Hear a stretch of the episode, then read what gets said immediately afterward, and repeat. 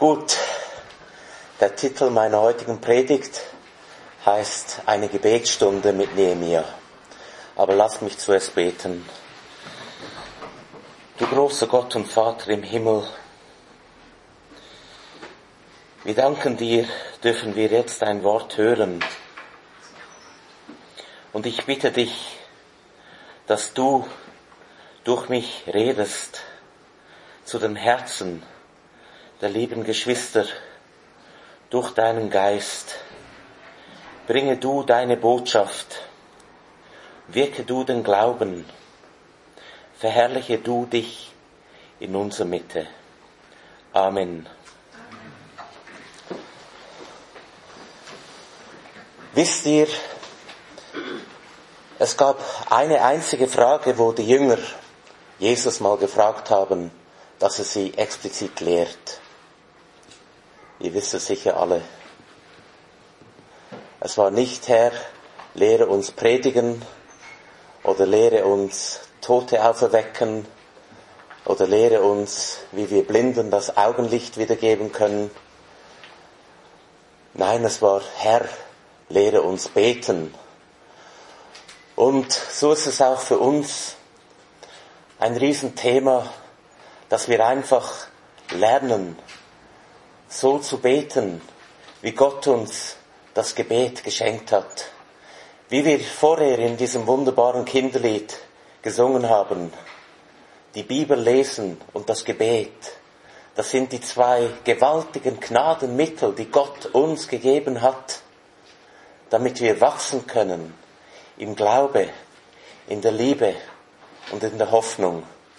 Und wir wissen es alle nur allzu gut, dass es so ist. Aber wir wissen auch alle, wie angefochten diese zwei Gnadenmittel in unserem Leben ist. Und ich würde sagen, wenn wir die zwei Gnadenmittel, das Wort lesen und, und beten, miteinander vergleichen, so ist das Gebet noch viel angefochtener als das Bibellesen. Insbesondere bei uns Männern, weil wir von Natur aus denken, wir seien eigentlich stark genug. Wir brauchen Gott nur in Notsituationen. Und so ist es einfach mein wirkliches Anliegen, dass wir lernen, die, das Geschenk des Gebets richtig zu erfassen und einzusetzen und darin zu wachsen. Und möge die heutige Predigt uns allen ein Anstoß geben, um im Gebet, im Verständnis des Gebetes, in der Ernsthaftigkeit des Gebetes, in der Intensität des Gebetes zu wachsen. Und ihr werdet sehen, wir werden Freude kriegen. Die Freude des Herrn wird unser Leben, unser Herz immer mehr erfüllen. Die Liebe für ihn selbst, für die Geschwister und auch für die verlorene Welt.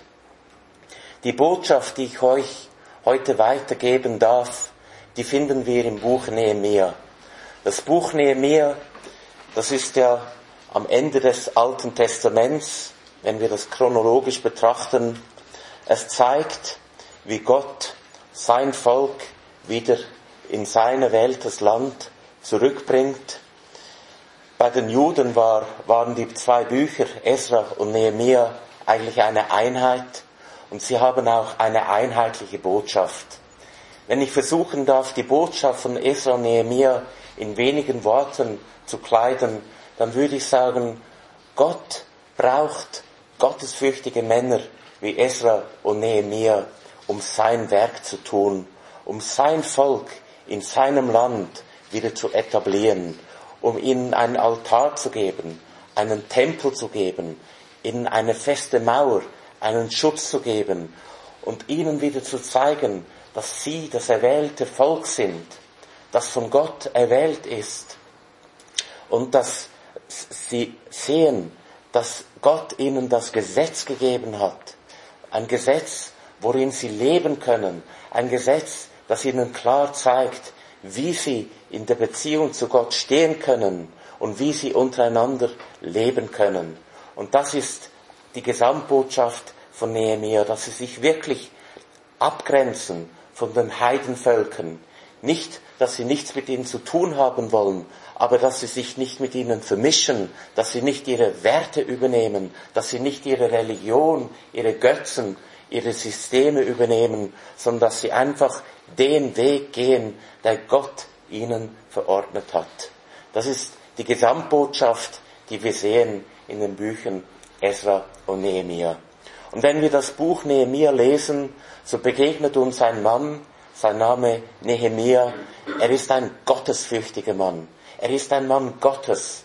Er ist ein Mann Gottes, wie es ein Mose war, wie es ein Daniel war, Esra, wie es im Neuen Testament die Apostel waren, Paulus, Johannes, Petrus, Jakobus und wie sie alle heißen. Und Männer Gottes und natürlich Frauen Gottes sind inbegriffen. Das sind nicht Leute, Menschen ohne Schuld. Das sind nicht perfekte Menschen, bei weitem nicht. Die Bibel zeigt uns das klar. Aber es sind Männer, die einfach sich mit Gott identifizieren, mit seinen Zielen identifizieren. Ihr Herz schlägt für Gott und ihr Herz schlägt für das, was Gott wichtig ist.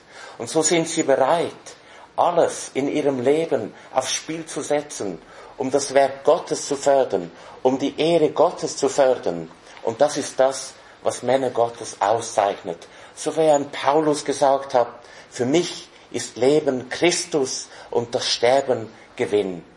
Das ist die Gesinnung eines Mannes Gottes. Und so ein Mann Gottes war Nehemiah. Er war nicht nur ein Mann Gottes, er hatte auch exzellente Führungsqualitäten. Wenn wir die 13 Kapitel von Nehemiah lesen, vielleicht hat jemand von euch Freudigkeit, das heute Nachmittag oder am Abend zu tun, da begegnet euch ein Mann mit wirklich exzellenten Führungsqualitäten. Er versteht es, Ziele zu setzen. Er hat ganz klare Visionen. Er versteht es, Prioritäten zu setzen. Er macht nicht alles gleichzeitig. Er schmiedet Pläne, um die Ziele zu erreichen. Und er ist auch kein Eigenbrötler. Er versteht es, die Menschen in seine Pläne einzuweihen, ihnen zu zeigen, wo er hin will und sie zu mobilisieren, sie zu motivieren, dass sie mitmachen. Und er ist auch kein Schönwetterpilot. Er stellt sich den Problemen. Wenn Probleme auftauchen, so geht er nicht in die zweite Reihe, sondern er stellt sich den Problemen, er packt sie an den Hörnern und er beweist gerade darin seine Führungsqualität.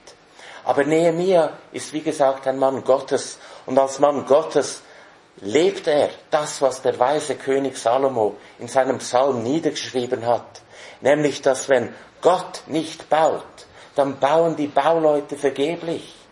Und wenn Gott nicht wacht, dann wachen die Wächter vergeblich. Und so weiß Nehemiah, dass ihm all seine Klugheit nichts nützt, wenn Gott nicht seine, e seine Wege ebnet, wenn Gott nicht ihn und sein Umfeld führt und leitet. Und so sehen wir, Nehemiah lebt in der vollkommenen Abhängigkeit zu Gott. Wenn ihr das Buch Nehemiah liest, dann seht ihr immer wieder, wie er betet, wie er seine Anliegen Gott hinlegt. Wir haben ein längeres Gebet, das wir heute betrachten werden im Kapitel 1, aber wir lesen auch von ganz kurzen Gebeten, wo er einfach nur ein Stoßgebet innerhalb von Bruchteil von Sekunden seinem Gott bringt. Und das ist die Art, wie Nehemiah einfach lebt. Und auch wenn er gelingen hat, es ist so schön, wenn Nehemiah gelingen hat, dann verfällt er nicht in das große Schulterklopfen und sagt, seht mal alle auf mich, weil ich so toll geplant habe, ist alles so gut geworden. Nein, er sagt, es ist gelungen, weil die gute Hand Gottes über uns war. Er gibt die Ehre Gottes. Und das ist nicht einfach nur ein Lippenbekenntnis, es entspricht seinem Herzen. Und er weiß auch, dass die Ideen und die Anliegen, die er hat, dass die nicht aus seinem eigenen hervorgekommen sind. Auch das lesen wir in seinem Wort, sondern es wird zweimal bezeugt, dass Gott ihm das Anliegen ins Herz gelegt hat. Und so ist Nehemiah uns einfach ein gewaltiges Vorbild.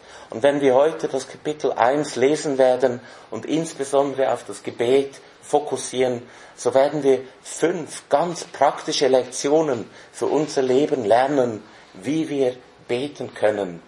Und ich möchte zu Anfang aber ein kleiner Disclaimer sagen. Es sind fünf ganz wichtige Lektionen, die wir lernen können. Aber bitte, es handelt erstens nicht von allem, was wir über das Gebet lernen können. Und zweitens, es gibt auch Gebete, wo nicht all diese fünf Elemente vorhanden sein müssen. Aber es sind fünf ganz wichtige Lektionen. Lass mich die Schrift lesen. Wir werden gemeinsam die Verse 5 bis 11 betrachten, aber damit der Kontext klar ist, lese ich bereits ab Vers 1. Und ich lese nach der ähm, neuen Elbefelder Übersetzung genau. Geschichte Nehemias des Sohnes Hakalias. Und es geschah im Monat Kislev, das ist November, Dezember, des 20. Jahres, das bezieht sich auf den, das Regierungsjahr des Königs von Persien, dem er diente. Als ich in der Burg Susa war, da kam Hanani, einer von meinen Brüdern, er und einige Männer aus Juda, und ich fragte sich nach den Juden, den Entkommenen, die von den Gefangenen übrig geblieben waren, und nach Jerusalem. Also Nehemiah hat ein Anliegen für die Stadt Gottes und für die Menschen, die dort sind, und er erkundigt sich. Und sie sagen zu mir, die übriggebliebenen, die von den Gefangenen dort in der Provinz übriggeblieben sind, leben in großem Unglück und in Schmach. Und die Mauer von Jerusalem ist niedergerissen und seine Tore sind mit Feuer verbrannt. Also Jerusalem und ihre Einwohner sind in einem absolut desolaten Zustand. Und das trifft Nehemia. Da lesen wir, und es geschah, als ich diese Worte hörte, setzte ich mich hin, weinte und trauerte tagelang, und ich fastete und betete vor dem Gott des Himmels. Und ich sprach, ach Herr, Gott des Himmels, du großer und furchtbarer Gott, der den Bund und die Gnade denen bewahrt, die ihn lieben und seine Gebote bewahren. Lass doch dein Ohr aufmerksam und deine Augen offen sein, dass du auf das Gebet deines Knechtes hörst, dass ich heute Tag und Nacht für die Söhne Israel, deine Knechte, vor dir bete und mit dem ich die Sünden der Söhne Israel bekenne, die wir gegen dich begangen haben. Auch ich und meines Vaters Haus, wir haben gesündigt. Sehr böse haben wir gegen dich gehandelt und haben nicht die Gebote und die Ordnungen und die Rechtsbestimmungen bewahrt, die du deinem Knecht Mose geboten hast. Denke doch an das Wort, das du deinem Knecht Mose geboten hast, indem du sprachst, werdet ihr treulos handeln, dann werde ich euch unter die Völker zerstreuen. Kehrt ihr aber zu mir um und bewahrt meine Gebote und tut sie, wenn auch eure Vertriebenen am Ende des Himmels sein sollten, selbst von dort werde ich sie sammeln und sie an den Ort bringen, den ich gewählt habe, um meinen Namen dort wohnen zu lassen. Sie sind ja deine Knechte und dein Volk, das du erlöst hast durch deine große Kraft und deine starke Hand. Ach Herr, lass doch dein Ohr aufmerksam sein auf das Gebet deines Knechtes und auf das Gebet deiner Knechte, die gewillt sind, deinen Namen zu fürchten. Lass es doch deinem Knecht heute gelingen und gewähre ihm Barmherzigkeit vor diesem Mann. Ich war nämlich Mundschenk des Königs.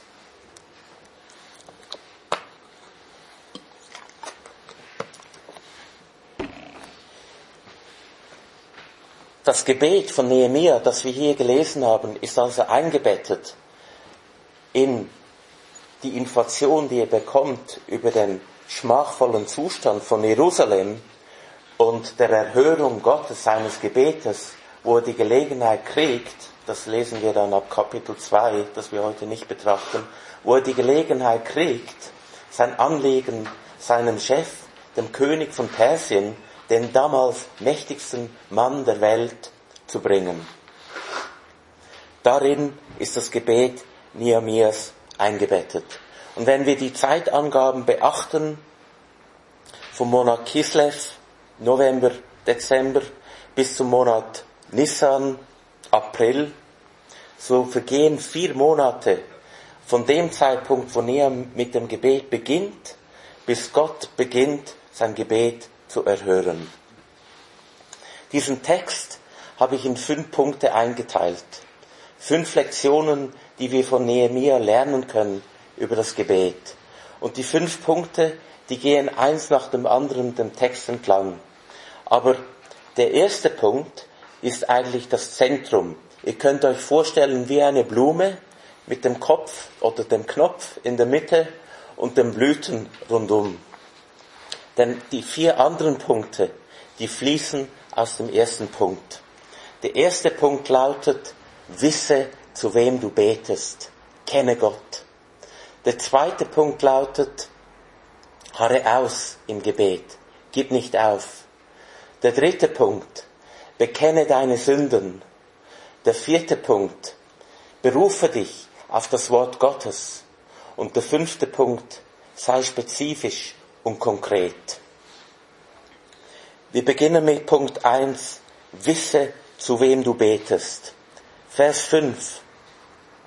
Und ich sprach, ach Herr, Gott des Himmels, du großer und furchtbarer Gott, der den Bund und die Gnade denen bewahrt, die ihn lieben und seine Gebote bewahren.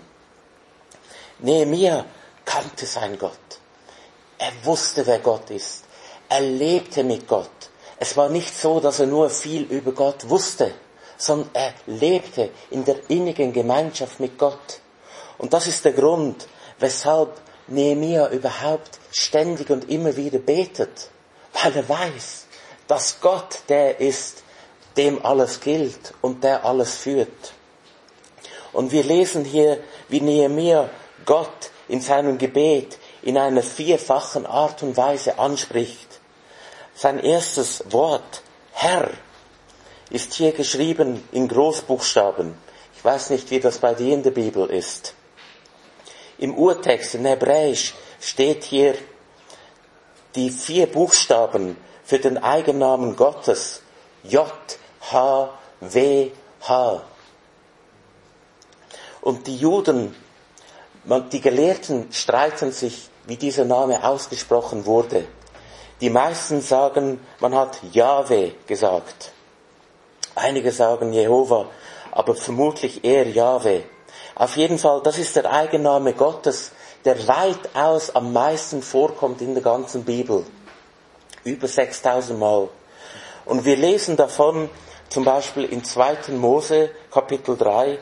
Lasst uns die Stelle aufschlagen. Wir werden heute nicht viele Stellen aufschlagen, aber die ist wirklich, die müssen wir aufschlagen. 2. Mose 3, ähm, es ist dort, wo Gott Mose vorbereitet, um sein Volk aus Ägypten zu führen. Und Mose muss zu seinem Volk gehen. Und äh, wir lesen ab Vers 13, 2. Mose 3, ab Vers 13. Mose aber antwortete Gott, siehe, wenn ich zu den Söhnen Israel komme und ihnen sage, der Gott eurer Väter hat mich zu euch gesandt und sie mich fragen, was ist sein Name? Interessante Frage. Was ist sein Name? Was soll ich, was soll ich dann zu ihnen sagen? Und jetzt die Antwort, so gewaltig. Da sprach Gott zu Mose, ich bin der ich bin. Ein, ein, ein gewaltiges Wort. Ich bin der ich bin. Dann sprach er, so sollst du zu den Söhnen Israel sagen, ich bin, hat mich zu euch gesandt. Also Gott stellt sich hier Mose vor als der Ich bin, der Ich bin. Und dann schließend mit seinem Namen Yahweh. Das heißt, Gott ist der ewig Seiende. Es sprengt unser Vorstellungsvermögen. Es ist uns nicht gegeben zu verstehen, was ewig ist. Aber Gott ist ewig. Er ist selbst existierend ohne Anfang und ohne Ende. Und das ist das, was Nehemiah hier erkennt. Gott, Jahwe, Herr, Kyrios. Und wie gewaltig ist das, Geschwister, dass Jesus im Johannesevangelium diese sieben Ich bin Worte ausspricht. Ich bin das Brot vom Himmel. Ich bin das Wort. Ich bin das Leben und die Auferstehung. Ich bin die Tür und so weiter. Und was mich am meisten beeindruckt in diesem Zusammenhang ist dort, wo er sagt, ehe Abraham war, bin ich. Da läuft's mir wirklich kalt den Rücken hinunter. Jesus hat sich geoffenbart als Gott in vielfältiger Weise, aber auch in dieser Weise. Und ich bekomme, muss ich ehrlich sagen, immer Schübe, wenn, ich nenne sie mal Gutmenschen, sagen, ja, Jesus, oh, das war ein guter Lehrer, aber nee, Gott natürlich nicht. Aber wie kann man so etwas behaupten, wenn man wirklich liest, was Jesus von sich gesagt hat?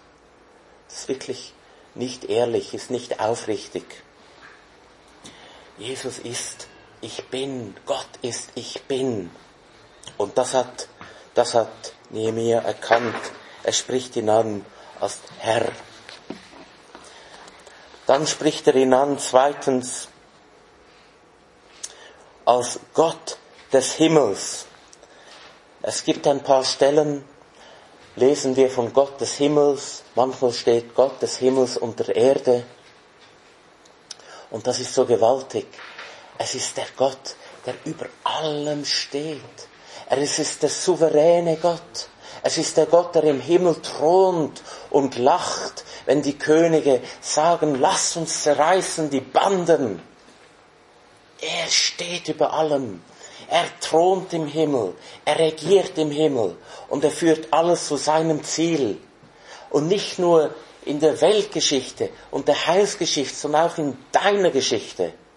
Er wachte heute über die Kaffee- oder Teetasse, die du heute getrunken hast, wenn du Kaffee oder Tee getrunken hast. Er ist auch ein persönlicher Gott, aber er ist der Gott des Himmels.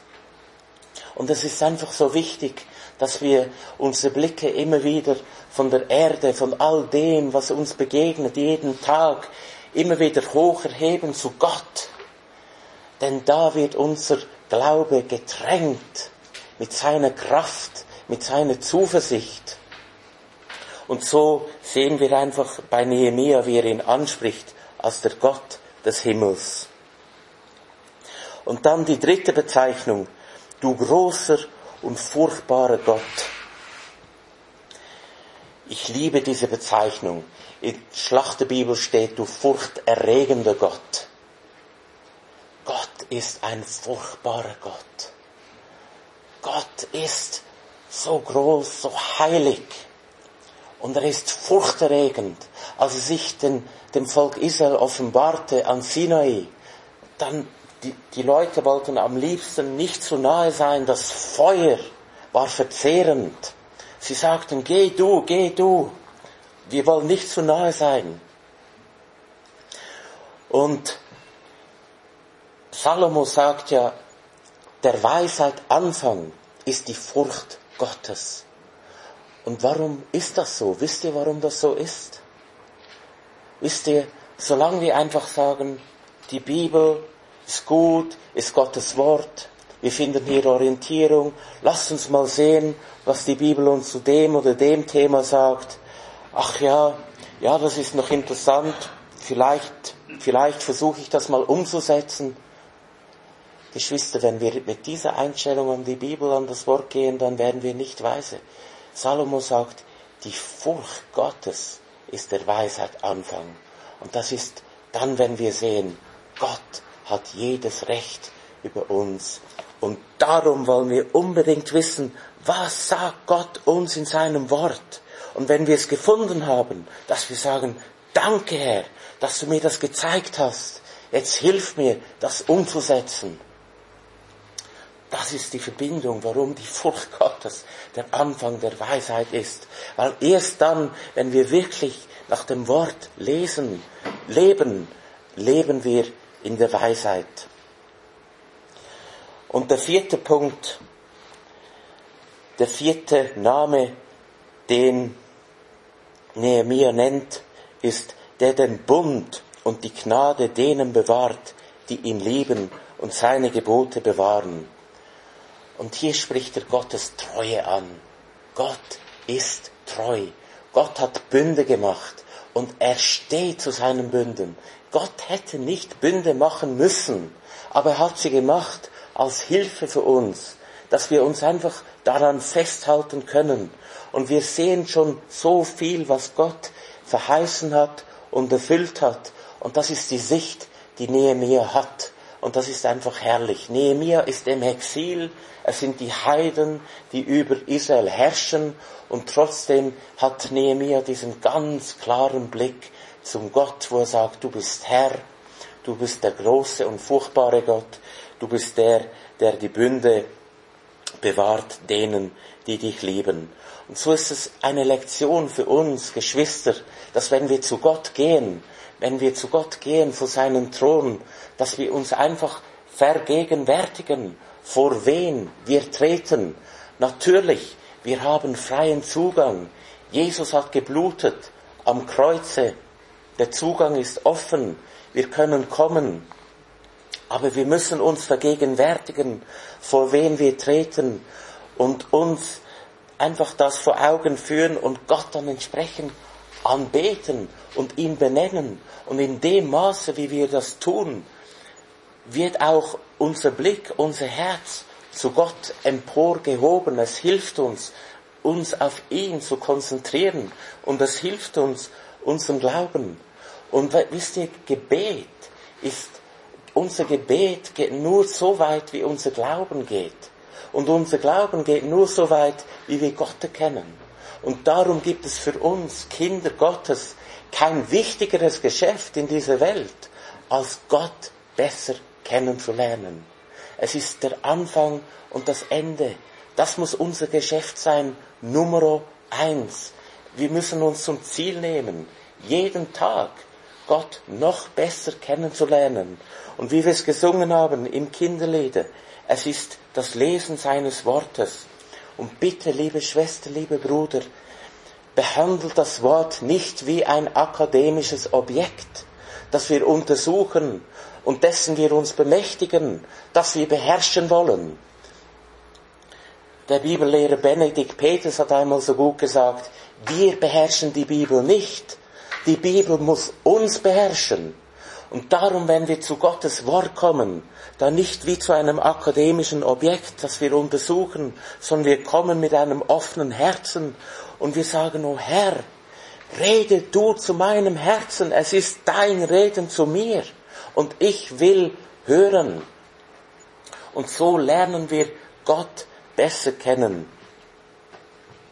Und das ist, wie gesagt, der erste Punkt, dass aus dem alle vier anderen Punkte fließen.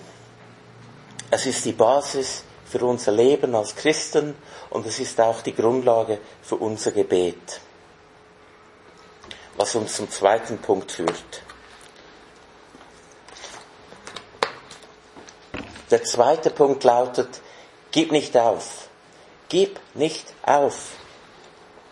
Wir lesen in Vers 6, Lass doch dein Ohr aufmerksam und deine Augen offen sein, dass du auf das Gebet deines Knechtes hörst, dass ich heute Tag und Nacht für die Söhne Israel, deine Knechte vor dir bete. Ich habe es zum Anfang gesagt, Nehemiah hat vier Monate lang, hat er mit Gott gerungen und dieses Anliegen ihm gebracht. Und wir haben gelesen, Tag und Nacht, Tag und Nacht. Und Tag und Nacht heißt nicht, dass er 24 Stunden immer nur gebetet hat. Tag und Nacht heißt immer wieder, wiederholend. Es war ihm eine Gewohnheit. Und so müssen wir einfach die Theologie des Gebets wissen, weil sonst lassen wir uns ablenken, sonst lassen wir uns übervorteilen. Gebet ist nicht wie, lass es mir salopp sagen, wie ein Kaugummiautomat. Münze rein, Kaugummi raus. Nein, Gebet braucht Ausharren. Und wenn wir die Schrift lesen, dann sehen wir überall, wie Männer Gottes gebetet haben und ausgeharrt haben. Und es ist nicht so, dass Gott nicht wüsste, dass uns das schwer fällt. Er weiß, dass es uns schwer fällt. Und darum hilft er uns auch, darum kommt er uns entgegen. Aber er will sehen, dass wir, wenn er uns ein Anliegen aufs Herz gegeben hat, dass wir ausharren, dass wir beten, bis er es erfüllt, bis er es erfüllt. So wie es ein Nehemiah gemacht hat. Es gibt eine Geschichte von Georg Müller. Wer von euch kennt Georg Müller? Praktisch alle, super. er war ja ein Mann des Gebets. Er hat für diese vielen Weisen geschaut, hat auch Schulen gegründet. Und er hatte einmal äh, das Anliegen, für fünf seiner Freunde zu beten, dass sie zum Glauben kommen. Und von dem Tag an hat er immer für sie gebetet. Und dann vergingen zehn Jahre und dann kam der Erste zum Glauben. Weitere 20 Jahre kamen nochmals zwei zum Glauben. Weitere Jahre, kurz vor seinem Tod, kommt der Vierte zum Glauben. Georg Müller stirbt. Aber es waren doch fünf. Ja, der Fünfte kam auch zum Glauben, nach seinem Tod. Und so sehen wir einfach, Gott erhört Gebet, aber er möchte gern, dass wir ausharren. Und so möchte ich dir das einfach aufs Herz legen. Wenn Gott dir ein Anliegen aufs Herz gibt, gib nicht auf, gib nicht auf, harre aus. Er möchte es sehen. Auch Jesus hat uns in diese Richtung ganz explizit unterrichtet. Wer kennt die Stelle? Lukas 18. Lukas 18 kennen wir alle, oder? Ich möchte es aufschlagen, aber nicht das Ganze lesen. Es ist das Gleichnis, das äh, Jesus den Jüngern sagt, um sie zu motivieren, dass sie alle Zeit beten. Und das geht um diese Witwe, die zu diesem völlig ungerechten Richter geht mit ihrem berechtigten Anliegen und der Richter will überhaupt nichts von ihr wissen, weil er fürchtet weder Menschen noch Gott, das ist ihm eigentlich alles egal. Äh, aber weil diese Witwe einfach beständig zu ihm kommt, irgendwann hat er wirklich, hat er es satt und er schaut, dass sie Recht bekommt. Und Jesus benutzt diese Geschichte einfach, um uns daran zu erinnern und zu motivieren und zu belehren, dass wir ausharrend beten. Das lesen wir in Vers 1. Er sagte ihnen aber auch ein Gleichnis dafür, dass sie alle Zeit beten und nicht ermatten sollten. Und dann kommt die Geschichte und dann ab Vers ähm, 6. Der Herr aber sprach, hört, was der ungerechte Richter sagt.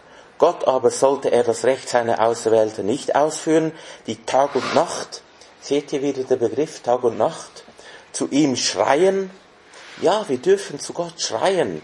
Wir müssen keine stoische Ruhe vor Gott bewahren. Wir müssen nicht so tun, als würde uns die Sache nichts angehen. Gott kennt sein Herz und wir dürfen ihm unser Herz öffnen, so wie uns zumute ist. Und sollte er, er es bei ihnen lange hinziehen, ich sage euch, dass er ihr Recht ohne Verzug ausführen wird. Nun, ohne Verzug heißt nicht sofort, sondern ohne Verzug heißt dann, wenn es die richtige Zeit ist. Aber jetzt kommt eine Frage. Doch wird wohl der Sohn des Menschen, wenn er kommt, den Glauben finden auf der Erde? Die Frage ist nicht, ob Gott Gebet erhört. Die Frage ist, ob der Sohn des Menschen, wenn er wiederkommt, diesen Glauben finden wird, den er in uns sehen will. Und das ist der Glaube zum ausharrenden Gebet. Und so ist das einfach unser zweiter Punkt, den wir uns merken wollen, dass wir nicht aufgeben, dass wir nicht ein, zweimal beten und dann denken, ja, nu, sollte es nicht sein. Nein, harre aus. Gib nicht auf, bis Gott das Gebet erhört. Und dann der dritte Punkt. Der dritte Punkt, bekenne deine Sünden. Bekenne deine Sünden. Das lesen wir ab Mitte von Vers 6,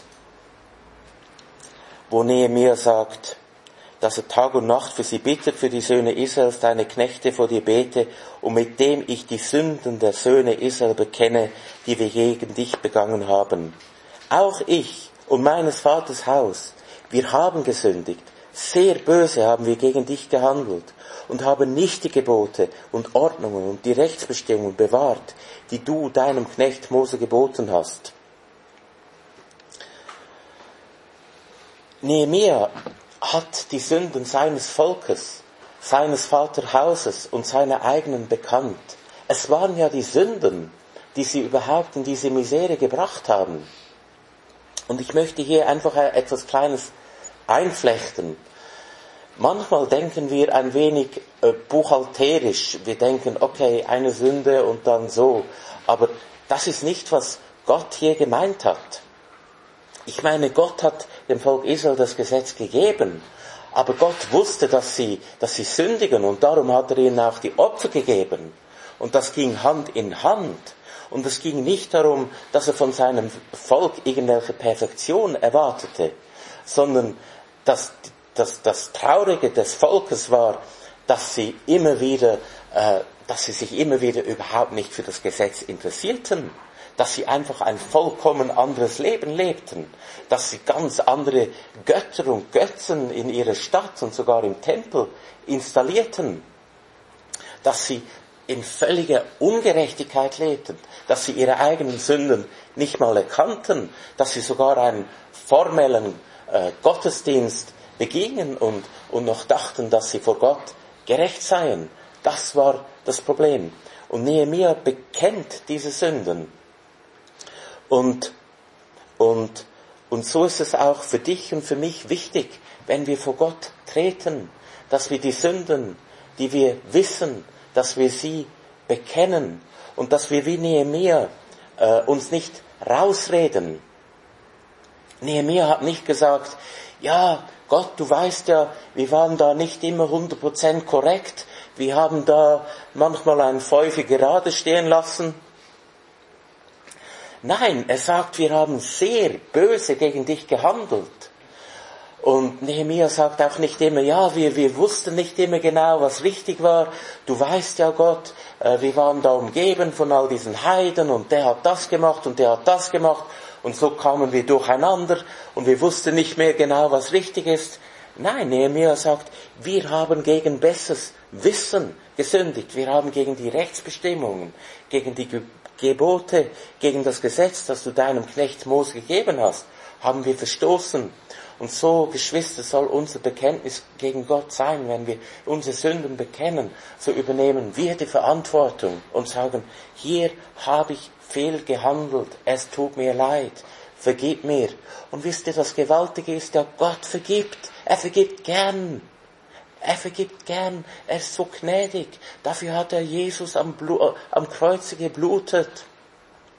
Und Johannes sagte ganz klar in seinem ersten Brief, dass wenn wir unsere Sünden bekennen, so ist doch treu und gerecht, dass er unsere Sünden vergibt und uns reinigt von jeder Ungerechtigkeit.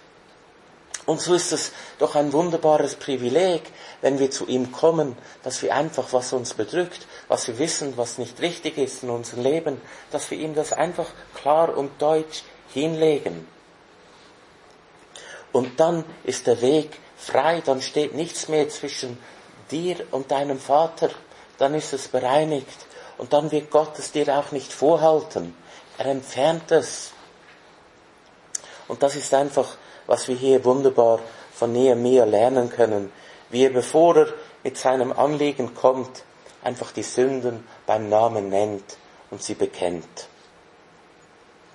Und dann kann er das Anliegen bringen und das bringt uns zum vierten Punkt. Berufe dich auf das Wort Gottes. Berufe dich auf das Wort Gottes.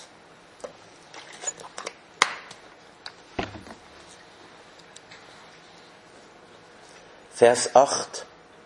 Denke doch an das Wort, das du deinem Knecht Mose geboten hast, indem du sprachst, werdet ihr treulos handeln, dann werde ich euch unter die Völker zerstreuen. Kehrt ihr aber zu mir um und bewahrt meine Gebote und tut sie, wenn auch eure Vertriebenen am Ende der Himmel sein sollten. Selbst von dort werde ich sie sammeln und sie an den Ort bringen, den ich erwählt habe, um meinen Namen dort wohnen zu lassen. Sie sind ja deine Knechte und dein Volk, das du erlöst hast durch deine große Kraft und deine starke Hand. Ach Herr, lass doch dein Ohr aufmerksam sein auf das Gebet deines Knechtes und auf das Gebet deiner Knechte, die gewillt sind, deinen Namen zu fürchten. Nehemiah argumentiert mit dem Worte Gottes. Er sagt, O Herr, du hast doch ganz klar gesagt, wenn wir gegen dich sündigen, verwerflich handeln, so wirst du uns zerstreuen. Aber du hast genauso gesagt, wenn wir umkehren, unsere Sünden bekennen, so wirst du uns von überall her wieder sammeln und uns dorthin zurückbringen, wo du uns haben möchtest. Und auf gut Deutsch sagt er, Herr, du warst treu in deinem Gericht und jetzt flehe ich dich, bitte ich dich, dass du treu bist in deiner Rettung. Und wir sehen auch, wie Nehemiah die Ehre Gottes sucht. Es geht ihm nicht in erster Linie um sich und um seine Person oder sogar nicht um das Volk. Es geht ihm um die Ehre Gottes. Er sagt, es ist doch dein Volk. Du hast sie errettet. Es geht ihm darum, dass alle Menschen sehen, was Gott vermag, dass Gott zu seinem Wort steht und dass er seine Verheißungen und seine Rettungen wahrmacht. Und so betet Nehemiah. Und das ist der vierte Punkt, den wir einfach lernen können, dass wenn wir ins Gebet gehen, dass wir uns auf das Wort Gottes berufen, dass wir sagen, Herr, es steht hier geschrieben, dass du für mich sorgst und dass ich meine Sorgen auf dich werfen darf und dass du für mich sorgst. Und jetzt stelle ich mich auf diese Verheißung und vertraue dir. Und wisst ihr, die Psalmisten, wenn ihr die Psalmen lesen, das sind ja auch Gebete, die haben das viel gemacht. Die haben oft das Wort Gottes genommen und es Gott gebracht. Und wisst ihr, Gott empfindet das nicht als frech. Er sagt nicht, was fällt dem eigentlich ein, dass es mir vorhält, was ich gesagt habe. Nein, es freut den Vater im Himmel, wenn wir ihn ernst nehmen und wenn wir ihn bei seinem Wort nehmen. Und so ist es ja auch das, was Jesus gesagt hat zu seinen Jüngern in der Abschiedsrede. Alles, was ihr betet in meinem Namen, das werde ich tun. Oder das wird der Vater tun. Was für eine gewaltige Verheißung. Und was heißt es nichts anderes, in seinem Namen zu beten, als nach seinem Willen zu beten, als nach dem zu beten, wie Gott sich in seinem Wort uns geoffenbart hat. Und so ist das einfach der vierte Punkt, den ich bei dir ermutigen möchte. Wenn du betest, dass du einfach dich auf das Wort berufst und sagst, Herr, aufgrund dieses Verses komme ich zu dir und bete für mein Kind oder bete für meine Lieben oder bete für meinen Pastor oder bete für meinen ungläubigen Nachbar oder was es auch ist, im Wissen, dass Gott sich zu seinem Wort hält. Und der fünfte Punkt, der fünfte Punkt, sei spezifisch, sei konkret. Wir lesen hier Vers 11, der zweite Teil. Lass es doch deinem Knecht heute gelingen und gewähre ihm Barmherzigkeit vor diesem Mann. Ich war nämlich Mundschenk des Königs.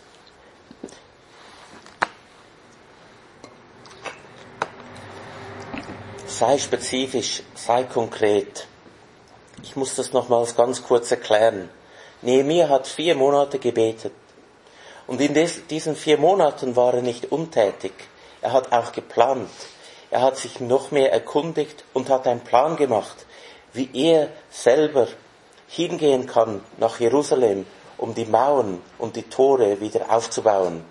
Aber Nehemiah wusste, dass er diesen Plan nur ausführen kann, wenn sein Chef, sein König, der Perserkönig, ihm erstens freigibt für längere Zeit und zweitens ihn total unterstützt. Er brauchte Material, er brauchte Geleit, er brauchte militärischen Schutz. Und so wusste Nehemiah, dass er die Unterstützung seines Chefs brauchte.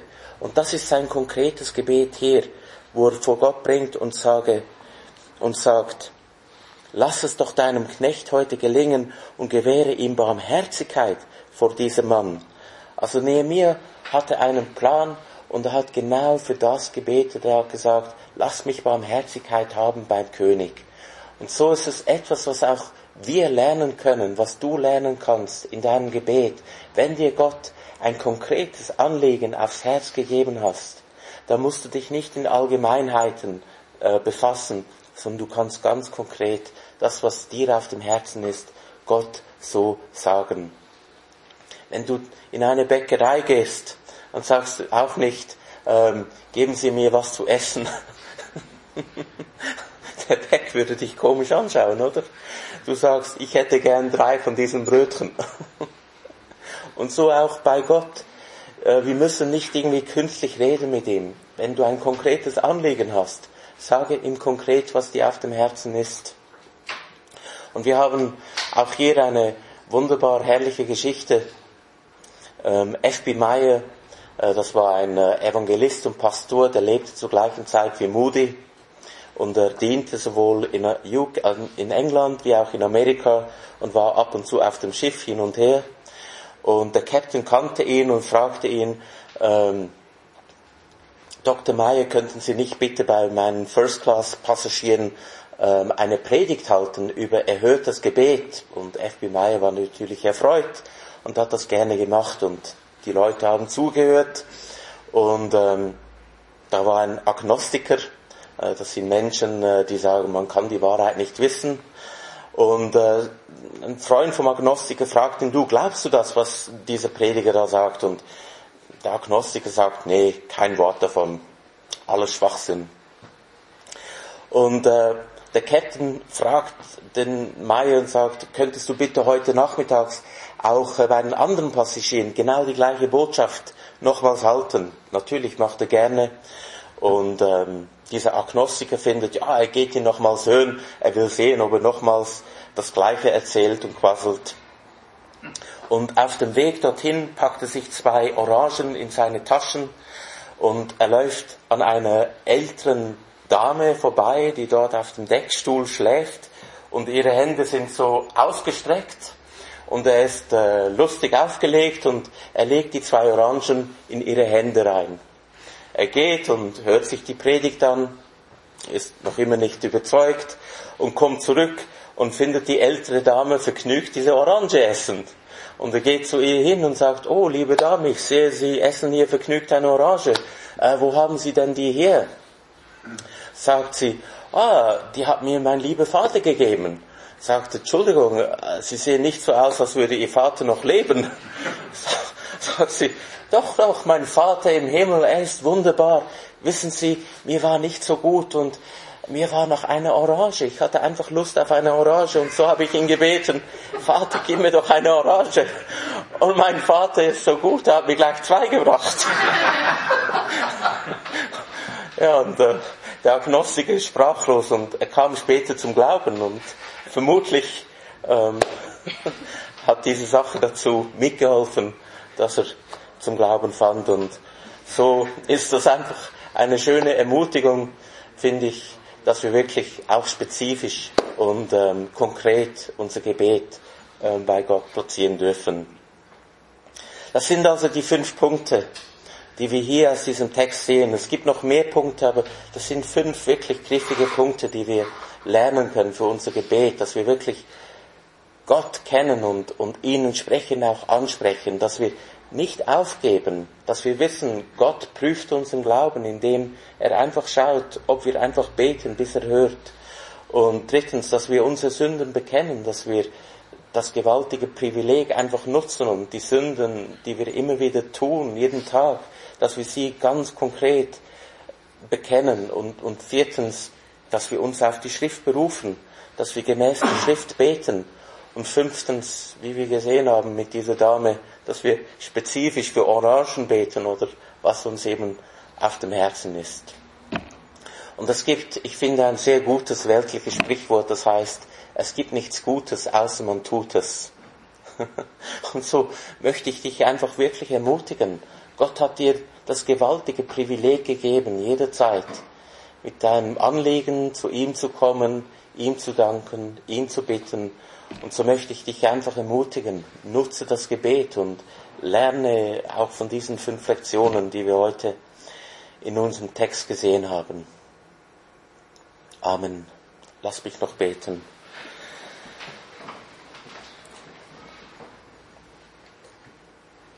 Ja, Jesus Christus, wir danken dir einfach für dein Wort, das doch so deutlich spricht, das uns zeigt, wer du bist.